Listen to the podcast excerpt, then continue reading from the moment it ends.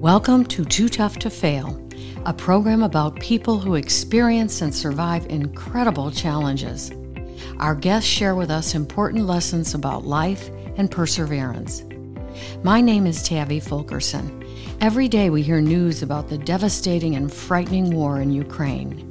I'm very grateful that I have met Liliana Mashnitska, a Ukrainian woman who came to this country seven years ago.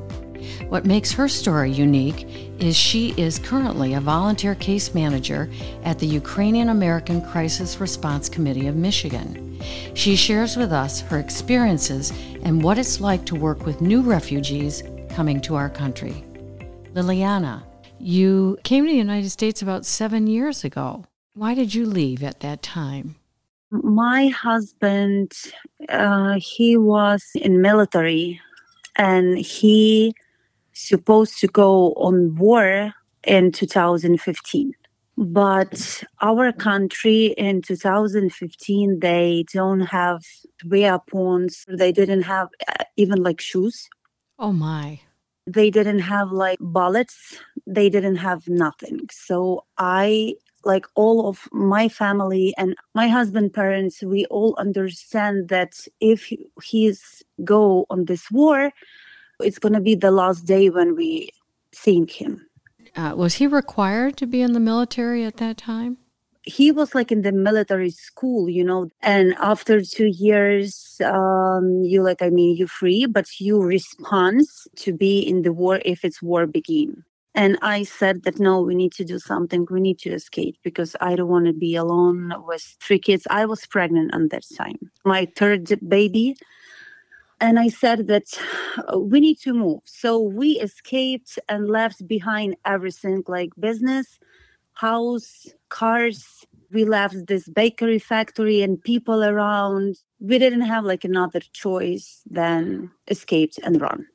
And when you say, um, Liliana, escape and run, you're saying you made a decision and then you gathered a few things and left.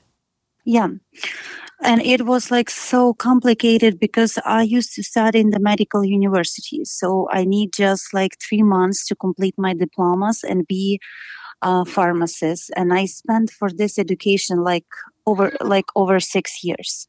It was like very stressful with two kids and uh, moved to another country for you know when you wake up one day and you understand that everything is gone you in the new world with new people new language new problems and you just don't have nothing that like sit and cry because it's so hard i'm very saddened to hear this and, and hear your story, and this is from seven years ago, you knew that if your husband left, that would be the last time that you would see him. Yeah. Especially, you know, when he looked for you and said, honey, you're pregnant. We have two kids. I understand that I'm supposed to be on war, but you understand that that, that there's to be our last day because I won't come back here. We all understood that that it's not another way. Sometimes I feel that no, probably we should be in like stay in this time. We shouldn't go to another country. We shouldn't like find something. But I'm so happy that now I can help for these people who's coming here and who is in the same shoes that I was like seven years ago. Were there people that were helping you seven years ago? Is that how you got involved with um, this? Uh, unfortunately, United States didn't have like um, some special program like now we have for uh, humanitarian parole or for United for Ukraine. That people come in here and they have like benefits. We help a lot. But seven years ago, it was so hard to get any information to apply for social security number for work authorization so we just ask immigration lawyer to help for us and now today your main job is to help those ukrainians that are escaping a war that is yeah. disastrous and so sad and so scary to see what we see on television all these families yeah. um, fleeing for their lives, families losing loved ones, um, and they they come to Michigan. Are you one of the first people that they see? Usually now refugees they are coming for sponsors, but not really sponsors help. I mean that like some of them they really in, involved they really help with um, documentation and with social security number and everything but sometimes we have some cases that people just alone like no one help for them. And that's complicated too. Some of the people coming for the west side of ukraine that's really it's not bombed or from kiev that it's part that it was safe. But some of the cases that people coming from territory of ukraine that's still occupied. I mean kherson mariupol. I cannot compare myself with these people because when i left my country we didn't hear any siren. No one bombed us. We had electricity, we had water. I mean, everything in our home. But when I call to my now friends, when I'm calling to my parents, like my mother in law and father in law, and when you heard the siren, when people sit without electricity, without water, without sometimes without food, I cannot even explain for you how painful is it it's such hard work that you're doing, helping so many people. Are they meeting you at church or are they meeting you through um, a special organization? Because your job these days is to help the people that are coming. We have in our community um, the, the beautiful Welcome Center. It's located in Warren City we collect some information about people, but then we are working with uh, Samaritas. It's organization that's doing non-profit and they are um, working with refugees for all the world. We don't have like only Ukrainians. They have Iraqian, they have Afghan, they have different parts of whole entire world that they help for people resettlement. Our main idea that when people coming here, especially now, Ukrainians people, Ukrainian refugees, we try to provide for them like best service ever, from food to paperwork, because sometimes people they couldn't understand where they are if they eat in the morning. Sometimes you see situation that someone can smile and said, I am okay. I am totally fine. I do need nothing. And when we ask like people, did you eat today? And like, and she answering for me, I don't remember if I ate yesterday. It's a huge stress. That is just uh, so, so such a powerful thing to talk about these people, Ukrainians that are coming to the center and that you're working with, they're traumatized in a bit of a state of shock, just like you said when you came seven years ago. You, all yeah. you could do was cry. That's why I'm like, I'm case manager of intensive care. I mean, I have special cases like for people who's really need some um, huge support with medical, with housing, with furnituring, with everything. Like, so sometimes it's really so hard situation and so sad story that you just start thinking that God, thank you for everything. Thank you for blessing that I have home, I have food, I have electricity, I have winter jackets.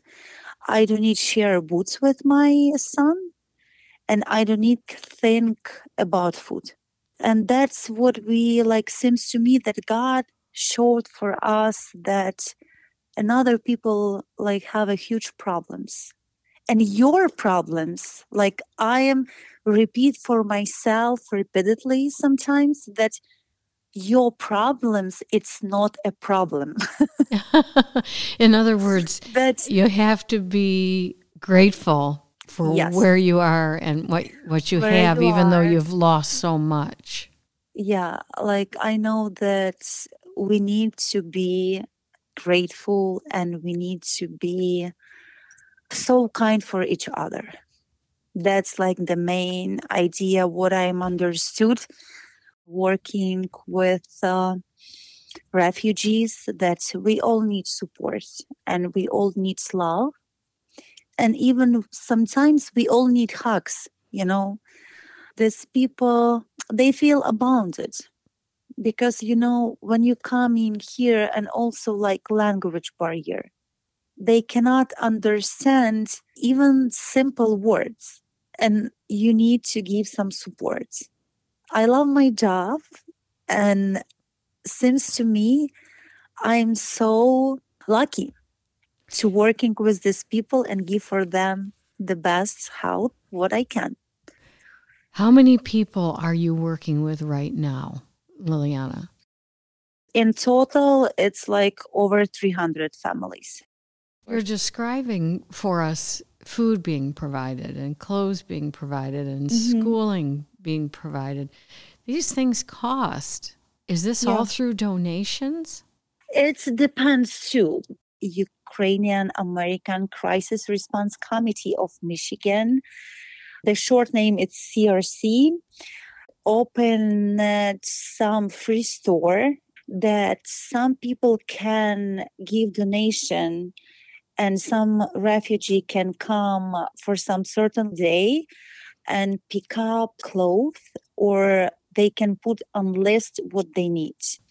Now what it's start to be so common and popular that americans ask us about refugee resettlement that they can give like one room for two weeks or like two rooms for uh, one month for people.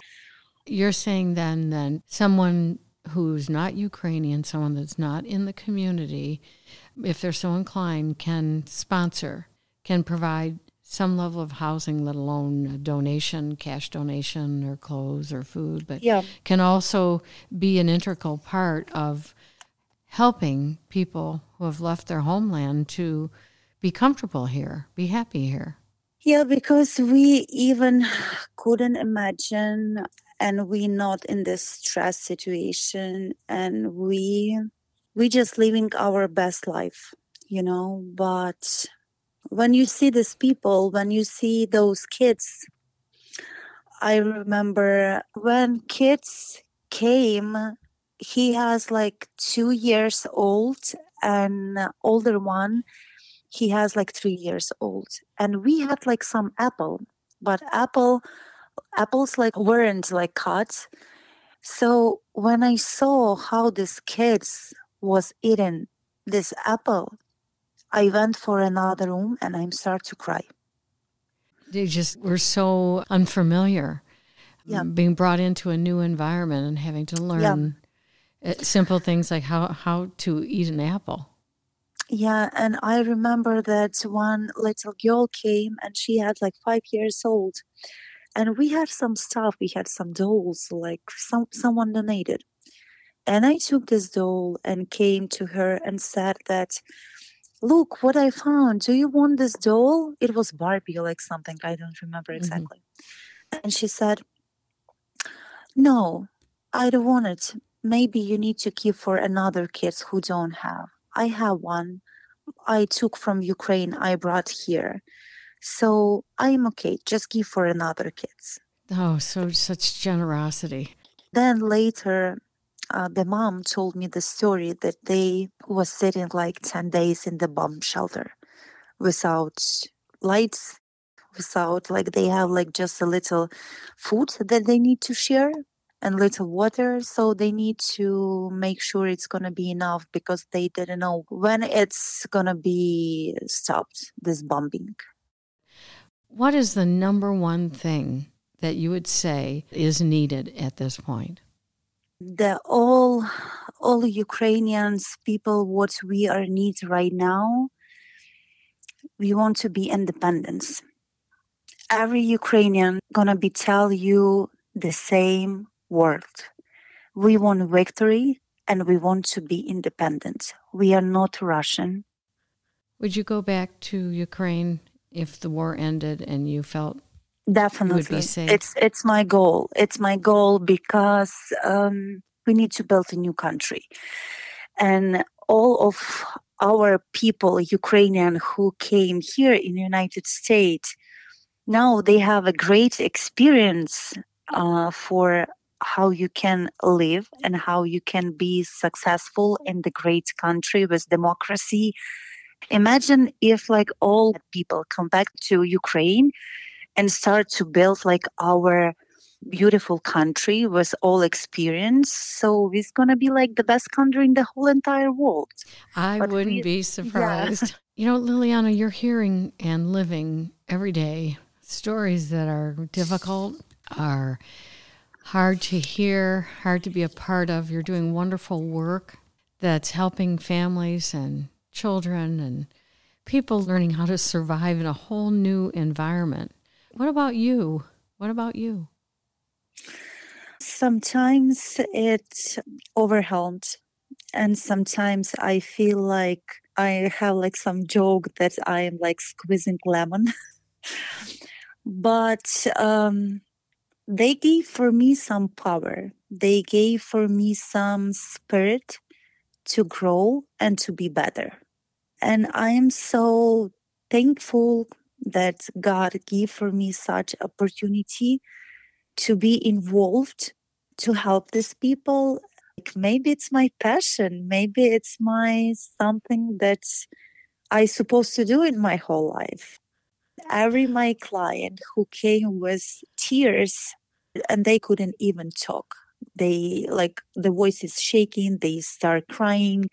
They couldn't explain for me what they need um, but the main goal to achieve like all of this obstacle and in the end of the day they are going home laughing smiling with my phone number in their phones and they feel already that they have family because i'm working with them like 24 7 if they need me even in the night or if they need if something happened they have my phone number that they can call me anytime for any help.